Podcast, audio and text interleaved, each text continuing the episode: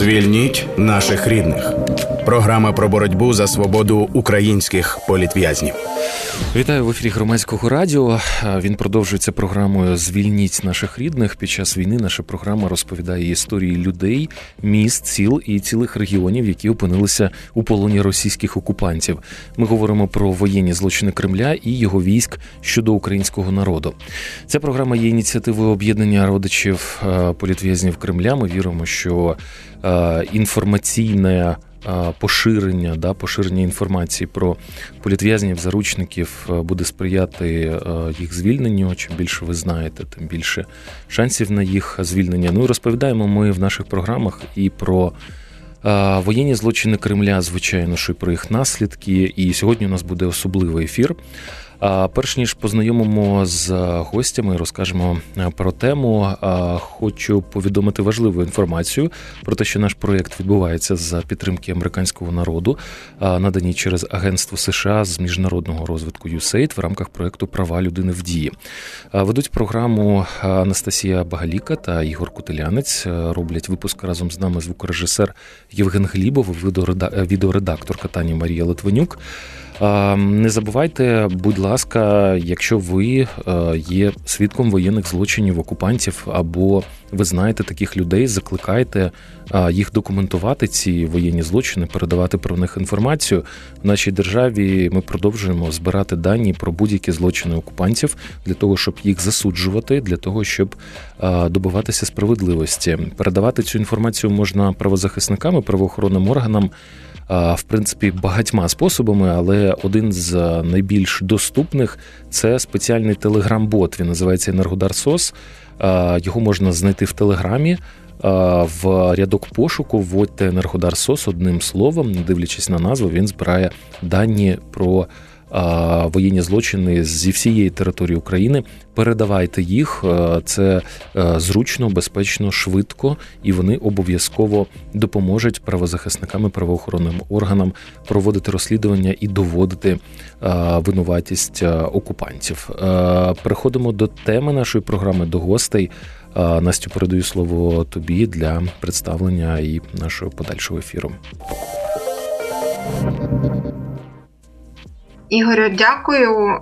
І маю сказати, що сьогодні у нас справді особливий ефір і особлива гостя у студії. Я, мабуть, частині наших слухачів не повинна нагадувати про справу, яку ми багато років висвітлювали, і вдалося повернути цю людину в Україну. Це Геннадій Афанасів. Зараз ми говоримо про Геннадія як про, на жаль, вже загиблого політв'язня е, в ході російсько-української війни. І сьогодні буде ефір присвячений його пам'яті. І також ефір присвячений тому, що Геннадія Афанасьєва е, подали, подають на е, присудження Героя України, і ми цим ефіром в тому числі підтримуємо цю ініціативу і заторкнемо також таку більшу тему вшанування пам'яті політв'язнів, тому що е, війна триває вже дуже багато років. Російська Федерація робить все для того, щоб більше якомога людей гинуло в Україні. Серед них є і ті, хто е, відсидів за свою позицію за участь у спротиві в російських тюрмах, як Геннадій Афанасів. Я знаю, що в студії біля е, мого колеги Ігоря Котелянця е, є мама е, Геннадія Ольга Афанасєва. Але перед тим як ми почнемо розмову, пропонуємо послухати матеріал, який ми на громадському радіо зібрали рік тому, у грудні 2022 року, коли Геннадій загинув. Давайте нагадаємо собі про його постать і про його справу. Де зараз ви, кати мого народу? Де велич ваша, сила ваша де? На ясні зорі і на темні води вже чорна ваша злоба не впаде. Народ росте і шириться, і діє, без ваших нагаїв і палаша. Під сонцем вічності древніє й молодіє, його жорстока і лагідна душа. Народ мій є, народ мій завжди буде, ніхто не перекреслить мій народ. Пощезнуть всі перевертні й приблуди, і орди завойовників за брод. Ви, байстрюки катів осатанілих, не забувайте виродки ніде. Народ мій є, в його гранітних жилах казацька кров пульсує і гуде. Геннадій Афанасьєв один з перших українських політв'язнів, кримчанин, активіст руху спротиву російської окупації Криму. Навесні 2014 року відкрито протестувати проти окупантів було небезпечно. Геннадій робив це не ховаючи обличчя, як, наприклад, тут, у коментарі журналісту Vice News Саймону Островському. Мы стараемся не встречаться все вместе, потому что, как нам рассказывали с, а, участники, которые были все в Киеве, что чаще всего это плохо заканчивалось, такие встречи Мгм. могут, если кто-то узнает, могут сдать, напасть и предъявить все что угодно, сказать, что мы экстремисты, террористы, поэтому мы стараемся держать все это в телефонном режиме, с сообщениями и лично стараемся не встречаться, потому что очень-очень опасно именно в Крыму. Если бы мы были в другом регионе, возможно, были бы, действовали больше открыто. А так как здесь сейчас 60 тысяч вооруженных российских солдат и правительство захвачено пророссийскими солдатами и людьми, приходится всем, кто украинец, жить словно в оккупации, как во Второй мировой войне словно. Вже за місяць стане зрозуміло, що таких слів кримчанам окупанти не пробачають. 9 травня 2014 року російські силовики затримали Геннадія Афанасьєва на одній з вулиць Сімферополя. У справі Сінцова затриманих було четверо: сам Олег Сінцов, Олександр Кольченко, Олексій Черній і Геннадій. Олексія і Геннадія ФСБ жорстоко катувала і тортурами змусила свідчити проти решти. Всіх політв'язнів тримали окремо, між собою вони не спілкувалися. Втім, далі Геннадій зробить дещо, що назавжди запам'ятається журналістам, які висвітлювали справу Сінцова. 31 липня 2015 року у суді над Олегом і Сашком Геннадій Афанасьєв публічно відмовився підтвердити свої свідчення і заявив, що вони були вибиті силою. Суд був публічним. Заяву Афанасьєва чули всі присутні журналісти. Втім, знайти це відео зараз практично неможливо. Знімати виступи свідків судді заборонили, і лише деякі медіа перезаписували їх з монітору в коридорі. Цей фрагмент нам дивом вдалося відшукати у фільмі Процес режисера Аскольда Курова. В зале присутствующих знаете насколько судья? Олега Сенцова знаю, его знает вся Украина, это известный режиссер. А, Второго человека не знаю. Вообще не знаю? Не знаю. Никогда не видели? Не видел, может быть видел, но не помню, не знаю. Есть ли наличные счеты или неприязненные отношения? Я этих людей не знаю, поэтому никаких у меня неприязанных отношений к ним нет. Вы согласны да, с Нет, все мои показания ранее были даны под принуждением. Против себя я отказываюсь давать показания. Слава Украине! Героям слава. Геннадий Афанасьев, свободу! Сам Геннадій був засуджений до семи років позбавлення волі у колонії суворого режиму. Покарання він відбував у пенітенціарному закладі міста Сиктивкар в республіці Комі. Росія довго перешкоджала будь-яким способом домовитися про обмін. Російська влада навіть заявила, що Афанасьєв громадянин Росії, аби не дозволити його екстрадицію в Україну. Втім, Геннадій і тут знайшов, що відповісти. Сьогодні 6 квітня 2016 року. Я є громадянин України, і усякі спроби нав'язати мені російське громадянство є проти моєї волі. В ув'язненні у Геннадія Афанасьєва почався фурункульоз. На тілі з'явилися язви, які тюремна медицина не лікувала. Тоді, у 2015-2016 роках, в ефірах українських медіа і на акціях правозахисних організацій його звільнення добивалася мама Ольга. І врешті, 14 червня 2016 року, Геннадія Афанасьєва разом зі ще одним політв'язнем Юрієм Солошенком повернули в Україну за обміном. Вже за кілька днів в етері громадського радіо Геннадій вперше розповів нашим слухачам і слухачкам про пережите в ув'язненні.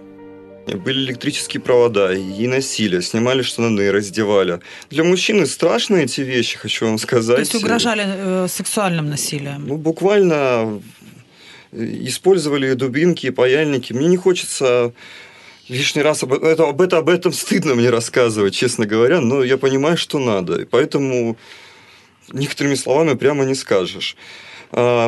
Я боялся, естественно, потому что никакого внимания, никаких писем, никаких консульств, даже адвокат, он ни разу со мной лично не встречался, только был преследователем. Но этот год был для меня борьбы внутренней.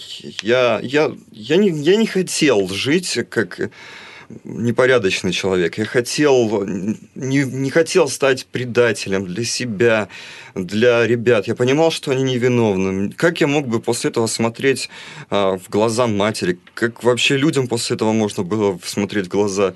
И год и вот до этого суда это был год сплошных мучений, внутренней борьбы, а, перелома над собой, наверное. Я выработал себе технику, что я решил так, что я пойду на суд и буду смотреть в одну точку, и больше никого не буду слушать, и, слушать, и больше никогда не буду разговаривать с, против, с правоохранительными органами. Если ко мне будут обращаться, я буду смотреть в одну точку и читать молитву «Отче наш», когда они будут ко мне обращаться и давить на меня. И вот я пришел на суд, смотрел над головой этих трех, трех судей, не, не обращал внимания ни на кого, а просто говорил то, что должен был сказать. Я это сказал, я это сделал, і от эти окови я розорвав. Після звільнення Геннадій Афанасьєв долучився до правозахисних акцій і боротьби за звільнення решти політв'язнів Кремля. Про російський полон він написав книгу Піднятися після падіння, яка вийшла друком у видавництві Фоліо. Після повномасштабного російського вторгнення в Україну пішов на фронт добровольцем, воював у складі 130-го батальйону територіальної оборони 241-ї бригади. 21 грудня Геннадій Афанасьєв загинув під селом Білогорівка на Луганщині.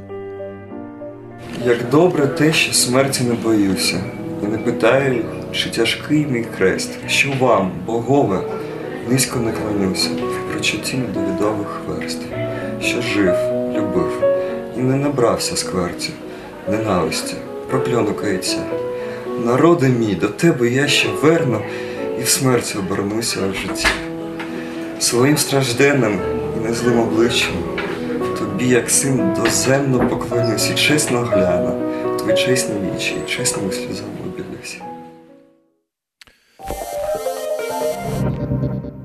Наша програма продовжується. Це програма Звільніть наших рідних. Ми тільки що слухали сюжет, е, який був підготовлений громадським радіо спеціально про Геннадія Афанасьєва. Ми сьогодні говоримо в нашому ефірі про життя Геннадія, про його політичне ув'язнення, про його захист України.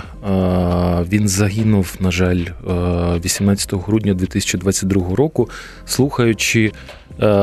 Оці обривки його інтерв'ю мені все ще складно в це вірити, тому що я відчуваю тепло, коли я чую голос Єни, коли я чую цей сюжет. Е, мені здається, що от він зараз живий, і ми зараз можемо з ним поговорити.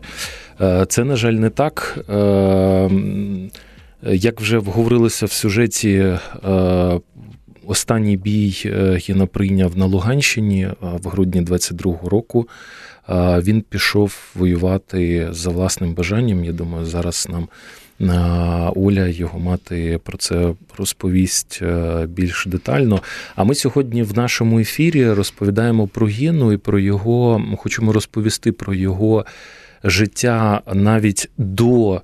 Е, скажімо, того, як він вступив до лав е, Збройних сил України, тому що ми розповідаємо і просуваємо ту ідею, щоб присвоїти звання Героя України Геннадію Афанасьєву, і зробити це не тільки е, тому, що це та людина, яка поклала власне життя, обороняючи нас і нашу країну. А зробити це добитися цього рішення президента на тій підставі, як Гена жив своє життя і з чого взагалі воно складалося з 2014 року. На мій погляд, це про це можна зняти якийсь окремий фільм, тому що він проживав ну не для себе точно, і це він він жив якесь не, не, не своє життя для себе. Він був зайнятий е, ну, дуже глобальними речами, починаючи з супротиву окупації Криму в 2014 році, супротиву режиму, перебуваючи в політичному ув'язненні, супротиву Росії. Коли він займався публічною діяльністю, як е, публічне, як в, в, в контексті публічної дипломатії, ми сьогодні коли книгу свою видав, і ми сьогодні хочемо про ці всі аспекти розповісти, щоб е, також у всіх, хто нас слухає, склалося, склалася така цілісна картинка е, героїчного життя цієї людини. І, власне, чому сьогодні ми в своєму ефірі хочемо і закликаємо підписувати петицію за Геннадія Афанасьєва за присудження звання Героя України на сайті президента. Ви можете знайти цю петицію. Я думаю, просто е, через опцію пошуку, через е, введення ім'я прізвище Геннадій Афанасьєв, ви побачите цю петицію. Там вже близько 10 тисяч підписів. Вона розпочалася зовсім нещодавно, з 12 січня, коли був день політв'язня, і ми закликаємо витратити вас декілька хвилин для того, щоб поставити цей підпис. Ми віримо, що ми своїм досягнемо. Олю, добрий день. Добрий день. Я перепрошую за такий довгий вступ. Нам дуже все одно хотілося. Ну, загалом на радіо е, рідко дають такі великі сюжети. Та? Е, це не дуже в форматі, можливо, радіо, але нам хотілося більше і більше про гіну розказати. Е, він був на громадському радіо, він правозахисник. Він той, хто разом е, стояв з багатьма правозахисними організаціями і боровся за те, щоб були були звільнені і інші політв'язні, і інші заручники після його звільнення.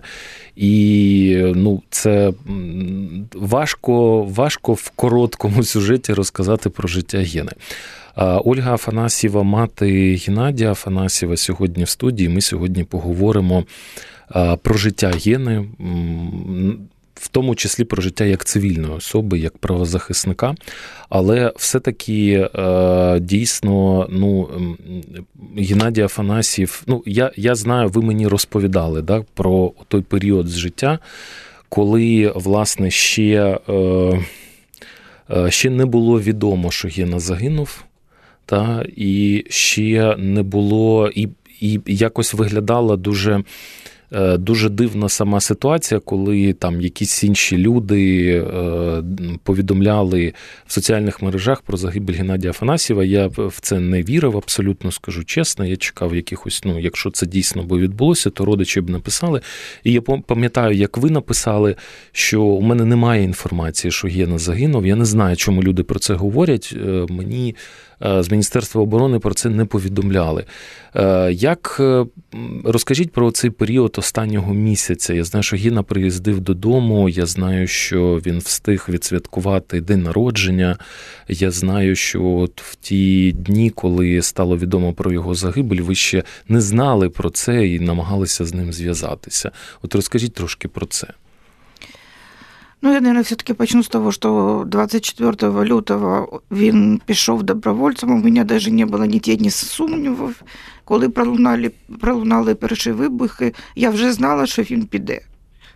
І мені дуже хотілося його від, е, відговарювати, чи умоляти, чи щось. Ну, я знала, що це його рішення, і по-другому він не може. Е, цей рік, який він провоював, він був дуже важким, тому що тому что они в первый, же, в первый же день практически были в бою. Он оборонял аэропорт Жуляны, потом была Ирпень, Буча, Харьковская область, и закончился его путь в Луганской области. Відсвяткувати день рождения, день народження, знаєте, це так звучить не відсвяткувати. Він був був дуже втомлений. він лягав на підлогу і засипав, засинав. Це було дуже важко дивитися, і він вже говорив, що нам потрібна відпустка чи ротація якась, тому що ми більше не можемо. Фізично, фізично не можемо. Що це було, було дуже важко. А що стосується Гена медійна людина, і його не могли несколько днів забрати з поля бою. От. Там там дуже багато безвісті припавших людей, бійців, але от друзі, побратими все ж таки Гену забрали з поля бою, за що я, за що я їм их и благодарю. Ну и по всей видимости, пока вони там шукали его, пока они там что-то сказали дружины, не что-то сообщили кумовьям, и вот это так постепенно, постепенно растеклось. Но, естественно, мне сообщили в последнюю очередь, когда уже точно знали, що це він, що його забрали. От, коли його опознали, ну так от таке буває з людьми, які медійні.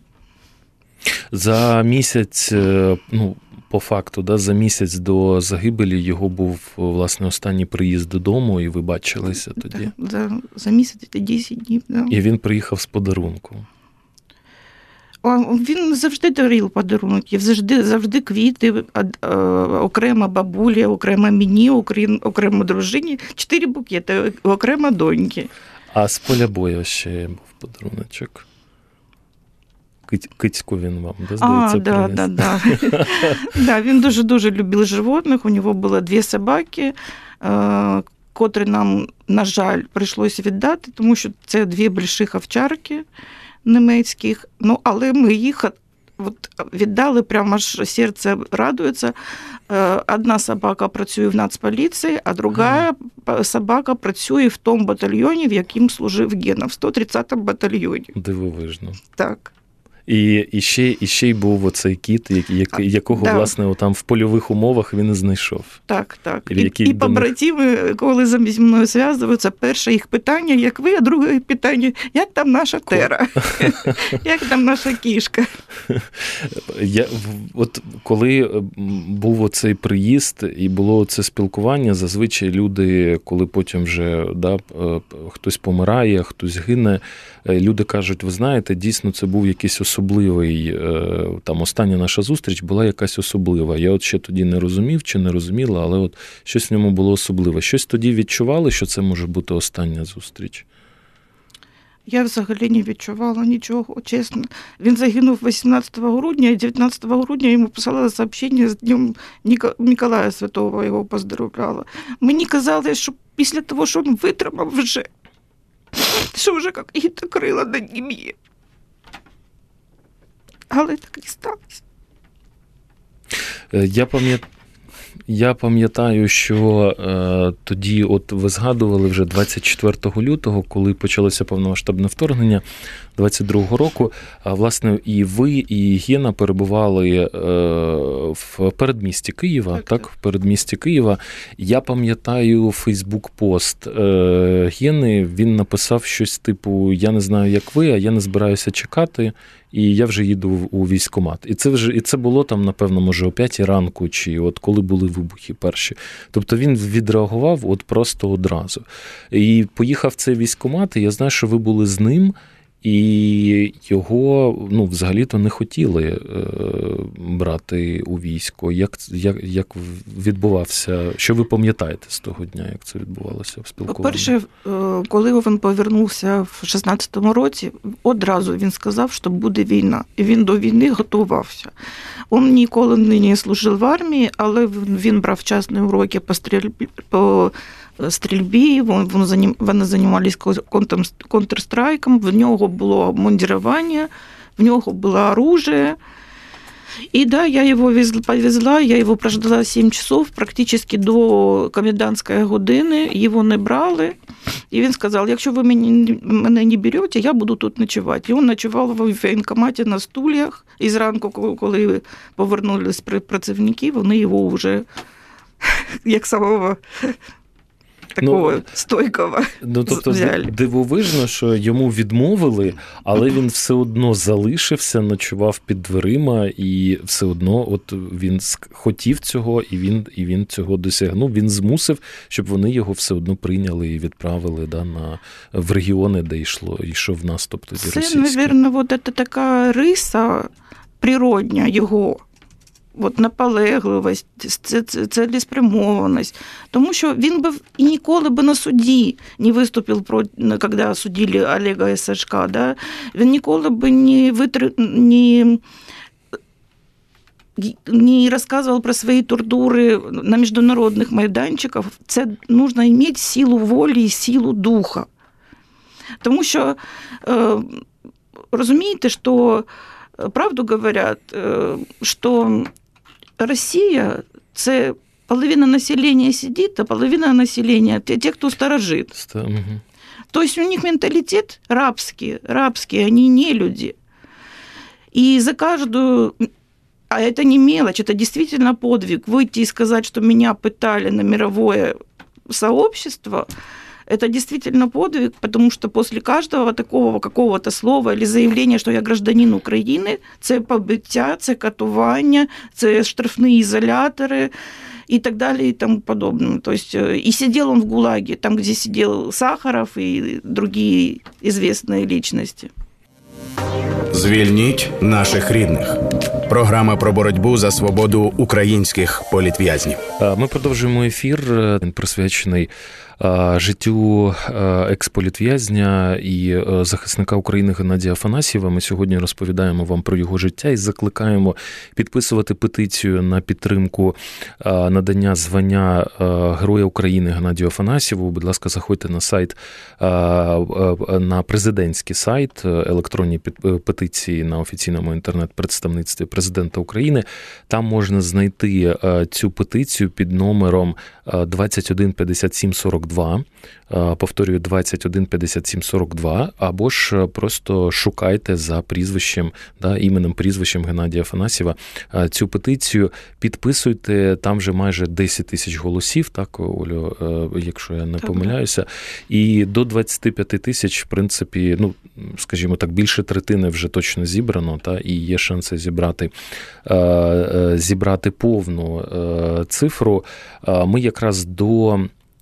Е, До цього до рекламної паузи е, згадували про те, що Геннадій, коли після його такої активної громадської діяльності в Криму, е, направленої да, проти окупації Криму, у нього було ув'язнення політичне за політичними мотивами. Росіяни його ув'язнили в 2014 році, звільнили його в 2016 році за обміном вже е, на президентському літаку. Його повернули е, в Україну. Ну і власне здавалося б, що в такій ситуації у людини має е, людина має хотіти.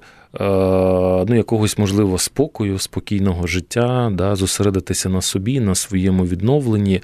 А що як є на себе поводив от в 2016-му після звільнення? Е, Як е, я, що він розповідав, що він планував, як він бачив от своє подальше життя, і, власне, як, як діяльність його розгорталася далі? От, власне, про це хотіли поговорити. На, наряду з тим, що ми лікувалися дуже довго, у нас у нього була мета зафіксувати е, Росію країну порушницю, що вона нарушає права чоловіка, що вона поводить себе нелюдськи, і ми одразу подали в суд по правах чоловіка. І два суда ми виграли. Це європейський суд Європейський людини. суд да, з прав людини. Два суда ми виграли, е, де Росію признали, що вона країна-агресор. Ну, країна-агресор там уже це вже новий термін. Ну, как бы, да, вона- принаймні незаконне Так, ув'язнення, так, да, Генне, да, наскільки так, я да. пам'ятаю. І от оці умови, в яких його отримували, і катування, і от, е, от, от оці речі, здається, да, про це Так, йшлося. Так, також. да. Е, І мета була донести до громадськості, до, до усього світу, що це країна-агресор. Тобто, як би не було тяжело, важко. Він їздив по країнам, він виступав в Європарламенті, виступав в університетах, в Оксфорді, в Канаді. Він був Е, І- спецпредставником Міністерства Так. закордонних справ з питань звільнення полонених. Ну, Якраз так, таки, тобто його е, він та, таку роль на себе дуже суттєво взяв тоді. Так, да. Дуже була проведена е, велика робота. В- Україні ми займалися тим, що допомагали нашим політв'язням. Тоді їх було не так багато, як зараз. Е, Ми робили аукціони. Е, Серед депутатів ми е, просували цю тему, зробили велику виставку у Верховній Раді бранці Кремля або випробування Росією. Он постоянно рухався, постоянно допомагав і тут, у нас в Україні. І уже останніх, е, мабуть, два роки, е, коли почалась пандемія, Угу. він відкрив новий проєкт е, допомоги IT, е, допомоги атошникам А от зараз ми про нього поговоримо трошечки пізніше. А розкажіть, будь ласка, ви кажете, що Гена після того, як звільнився у 2016 році, та він був повернувся в Україну. Ну ем, я можу зараз згадувати, які тоді да, у нас тут були настрої. І ну, якщо у нас в 22-му році в суспільстві не було передчуття, що буде повномасштабна війна, то в 2016-му тим паче про це ніхто не хотів думати. А він тоді ще повернувся і каже: Я впевнений, що буде повномасштабна війна. А він пояснював, чому він так думав. Ну тобто, зрозуміло, що він повернувся з Росії, що він пов- повернувся з їх катівень. Е, Він це якось побачив по їхньому суспільству, як воно влаштовано, про що воно говорить, чого воно прагне, що воно прагне війни. Він ділився своїми думками. Він ділився, і він про це говорили в інтерв'ю. Він, він говорив такими словами, як ми зараз всі говоримо, що вони імперці, що вони раби, що, що вони пойдуть війною. Що це, це в крові у них. Це генетично, у них лишня хромосома. Так і говорив. Олю, хочу запитати, теж коли збирала сюжет рік тому і шукала ці архівні відеокадри з Криму, ще потім з суду. Я подумала про те, як е, люди мінялися за ці роки, як мінялись їхні цінності, як мінялись вони і зовнішньо, в тому числі. Гена змінився, він виріс фактично за, за ці е, 8-9 років, поки тривало російське вторгнення після Криму. Він став дорослою сформованою людиною. Які це були зміни? Чи могли б ви розказати? Розумієте, коли сталося вторгнення в 2014 році, що це була беззаботна, ну вже не дитина, там, а чоловік беззаботний. Ми, ми жили разом, він там е, особо ні про що він не думав, він працював, в нього була творча професія, він вчив язики. І сталося те, що сталося, і треба було ставати дорослішим. І коли його затримали, і він попав в е, катівні російські, йому було всього лиш 23 роки. Вишив е, він оттуда даже сами правозащитники российские говорили, что он заматерел, как они говорили. Він, да, он закалился, он вышел вообще со стержнем в, в, в душе, в идеях, в мыслях. І он был, вот говорят, Украина понад, понад усе, це про Гену. Это действительно, вот его, наверное, он никогда не говорил, не бахвалился, не- ну, но это было так. Україна это понад усе для нього було. І Я згадав зараз відео, е, здається, воно було в соціальних мережах, там, де у Гени народилася е, донечка Квітослава, і він е, е, бере її за ручку, тримає, відтягує ручку і вчить Слава Україні! Героям слава, смерть ворогам! Це те, чому е, да, Гена вчив свою доньку, яка, от, по суті, тільки нещодавно народилася, ще вона не Так, розмовляла, так. але це те, що вона чула від свого татуся. Так, да. Це зворушливо. І, і еще такие, знаете, может быть, это так, тут личное такое, может быть, ну просто как, ох- как охарактеризует какие-то слова э, людину. Він останнього разу, коли прийшов, він обняв бабуля, говорить, бабуля, ну я тебе люблю, ти мене саме і так далі. Говорить, я так мрію, щоб ти дожила до той України, про яку мрію я. Вечір Боляче, боляче усвідомлювати, що сам він її не побачив, але ті речі, які були у Єни в мріях, Олю, от хочу запитати, знаєте, ви згадували про підтримку для е, атовців, так?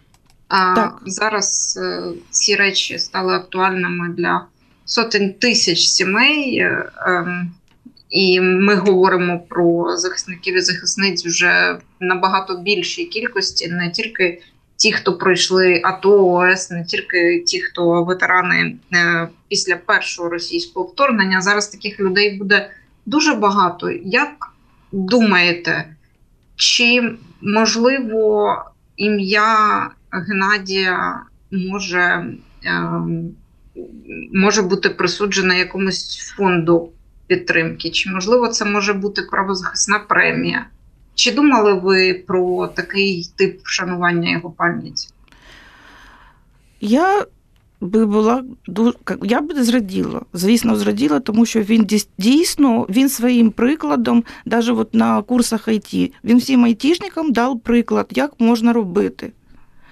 Він е, обучив е, 200 чоловік і тру- пра- працевлаштував. Він не просто давав там уроки, він брав людину з нуля і писав з нею резюме е, наприкінці і працевлаштовував її. Спочатку на маленьку зарплату, потім вони розвивались, д- м, отримували достойну зарплатню. Е, І так, от любой, за, за все, що би не взявся Гена, так происходило. Тут варто напевно пояснити нашим слухачам, що одну один з соціальних суто його власних проєктів, да, Гениних, це був проєкт з сприяння е, як це соціалізації, реабілітації атовців. Він дуже е, да, багато уваги приділяв саме ветеранам АТО і хотів Так, їм так, да. допомогти повернутися тим, хто воював, да, повернутися до цивільного життя, влаштувати своє життя. Я просто пам'ятаю, як цю програму е, Гена запускав. Я пам'ятаю, як він її пояснював. І він, будучи айтівцем, айтівцем сам. Він започаткував безкоштовні для ветеранів АТО курси. Та? І от, здається, ви говорите, більше 200 людей пройшло ці Так. курси і освоїло нову професію, яка, власне, нашим ветеранам дозволила заробляти гарні кошти. Так, да. Це дуже важно, важливо, тому що він сам це пройшов. Коли він вийшов з катівін російських, він вийшов, вийшов без копійчини в кармані. Брати у мами він не хотів. І він знає, що це таке. Так що він, я, я вважаю, що він молодець. Е, Зараз можна, ну зокрема, і зараз та можна зустріти в книгарнях е, книги, е, книгу авторства Геннадія Афанасьєва. Вона називається Піднятися після падіння. З вами Гена ділився, коли він її писав. Е, Чи ділився, що він її пише? Може, з вами радився про це, як він бачив мету от е, створення цієї книги, для кого він писав і що він хотів розказати цією книгою? Я наполягала на тому, щоб він почав писати цю книгу, тому що я, по-перше, це для нього випліск емоцій, це теж е, терапія. Потім я говорила йому про те, що ти забудеш через рік, через два якісь деталі, які ти не- зараз напишеш. Вони просто, я про себе знаю, я написала главу в эту книгу, вона не вошла, эта глава в- цю книгу. І я би зараз, от я її перечитала, я її знайшла, перечитала, я би так зараз не написала. Вот. На кого спрям...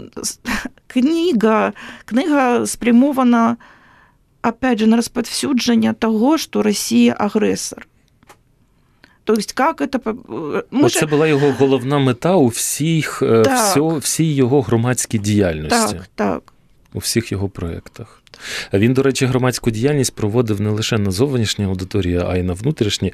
Це правда, що він е, дуже, скажімо так, хотів і опікувався, і стимулював членів своєї родини більше розмовляти українською. Так, так. Розкажіть він, він, він останнього разу приїхав і говорить: ну що ще тобі должно дати? Повштовху.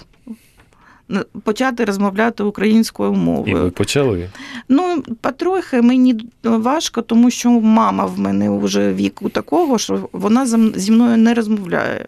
І я з нею в побуті розмовляю все ж таки російською мовою із-за віку. Ну а так я намагаюсь, вибачте, якщо не Прекрасно дуже Прекрасно розмовляєте українською, дуже дуже приємно чути насправді. Дякую. Настю.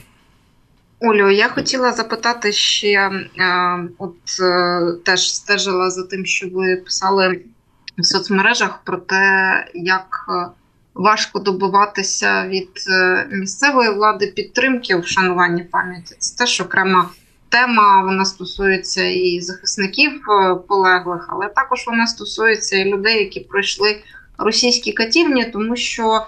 Е, їх е, місцева влада теж прицільно не помічає. Чи є зараз якийсь прогрес у тому, як ви на кладовищі боретеся за виділене місце для вшанування пам'яті полеглих? Ой, на жаль, на жаль, наші чиновники дуже повільно розганяються.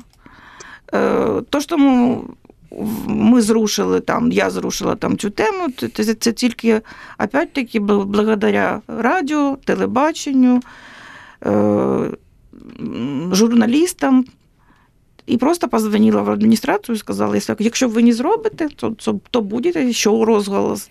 Проблема в тому, що розкажіть детальніше от про проблему, з якою стикнулися, і що ви ну, робили. Ну, тобто Умовно, мы его нормально Гену, Гену не, не могли похоронить, потому что там просто было болото, і люди просто не могли подойти до, до могилки і покласти квіти. Це власне цвинтар в передмісті Києва. Вишневе. Ну, угу. я зараз говорю. Я зараз я не ругаю, там все зробили, вже поставили пам'ятник, вже все красиво. Але війна та длиться вже два роки. Уже давно якісь міста для поховання, військове кладовище десь должно бути. Це не обов'язково, в місті, зробити десь в пригороді, угу. щоб це було достойно, щоб це було з повагою. Вони цього заслуговують. І от, до речі, знаєте, е, я вот иногда мы да, между собой даже говорим, а що йому вже тот герой не нужен? Ну, його ще нема, нема а цей герой нужны нам. Нам всім, так. Вот э, мне в День матери с фронта абсолютно незнакомый э, воин прислал квиты курьером и, и открытку. И там был ну, большой текст, и там были такие слова. Я бы так хотела, чтобы когда я загину, за меня тоже так боролись. За мое имя, за мою память. Олю, ну ви справді дуже такий феноменальний приклад е, мами, яка е, під час політичного ув'язнення ну просто боротьба йшла така запекла, і я не знаю, де бралися у вас сили, і акумулювати, об'єднувати навколо себе інших родичів. І і, і, і вже навіть після того, як да, свого досягли, звільнили сина, і вже після загибелі гени, ну це ж завдяки вашій активності все-таки з'явилися належним чином оформлені місця для поховання воїнів. Ну так, да. Благодаря мамам, жонам, які борються за своїх рідних. Угу. Ну, але все одно я вважаю, що що це. Ем, щоб ви розуміли, розуміли, що в родині горі, а їй треба бігати Е, як от е, все це представляють, що це от все держава, тобі нічого не треба, не треба робити, все поховають з почестями. Все це не так. Все одно мама і там дружина бігає, все це організовує. Це дуже дуже важко. Тобто, ну, я, я о том, что как-то можно было уже это все объединить в какой-то там представителей каждой там социальной структуры, посадить в одно место, чтобы ты пришел, оформил документы и пішов. Е, в Києві, до речі, маю згадати, активісти ініціювали Ем, перейменування вулиць. Так, е, у так. нас проходять процеси перейменування вулиць і періодичне голосування. І от активісти запропонували одну з вулиць назвати іменем е, Геннадія Афанасьєва. Було би дуже доречно, якби спочатку да, надали Героя України звання, а потім е, це це звання також перекочувало в назву вулиці, не просто Геннадія Афанасьєва, а Героя України Геннадія Афанасьєва. Там якось зараз просувається це питання по перейменуванню чи щось відомо зараз? Це на лівому березі Києва. Так, так да. Там там було доречно, тому що там так своєобразний такий кримський квартал, там Ялтинська вулиця, вулиця, там. От, І да, просування є. Опять же, це бюрократія наша, але буде другий тур, що треба теж буде, е, як за петицію голосувати за вулицю. Я подумала на сам кінець про те, що така вулиця потрібна і вдома в Криму так само.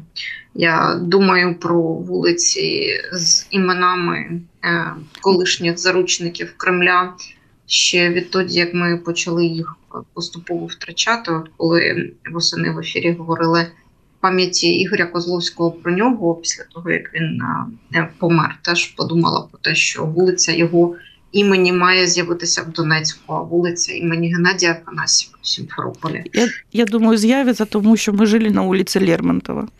Її точно треба буде декомунізувати. Так, і, да. Обов'язково. Е, Олю, я вам дякую, що прийшли до нас в ефір програми Звільніть наших рідних, тому що це той аспект е, е, того, що відбувається з нами усіма, і дуже багато звільнених е, з полону до великого російського вторгнення людей зараз на фронті, і ми не можемо закривати очі на цю сторону е, нашого життя, вашого життя після звільнення рідних, їхнього. Е, життя і їхнього вибору захищати Україну і в такий спосіб, так само як вони захищали її своєю позицією в російських тюрмах і колоніях. Я нагадаю, що ви слухали програму Звільніть наших рідних на громадському радіо. Сьогодні ми говорили з Ольгою Афанасьєвою, мамою Геннадія Афанасьєва, колишнього українського політв'язня. Ну і треба ще нагадати на сам кінець, е, е, оскільки я фізично не в студії, то мені трошки важко зрозуміти, що ми вже геть підійшли до завершення. Треба нагадати на сам кінець, що ефір для вас провели я, Анастасія Багаліка, мій колега співведучий Ігор Котелянець. За звукорежисерським пультом нам допомагав Євген Глібов, відеоредакторка Таня Марія. Прощаємось, слухайте, думайте. Звільніть наших рідних. Програма про боротьбу за свободу українських політв'язнів.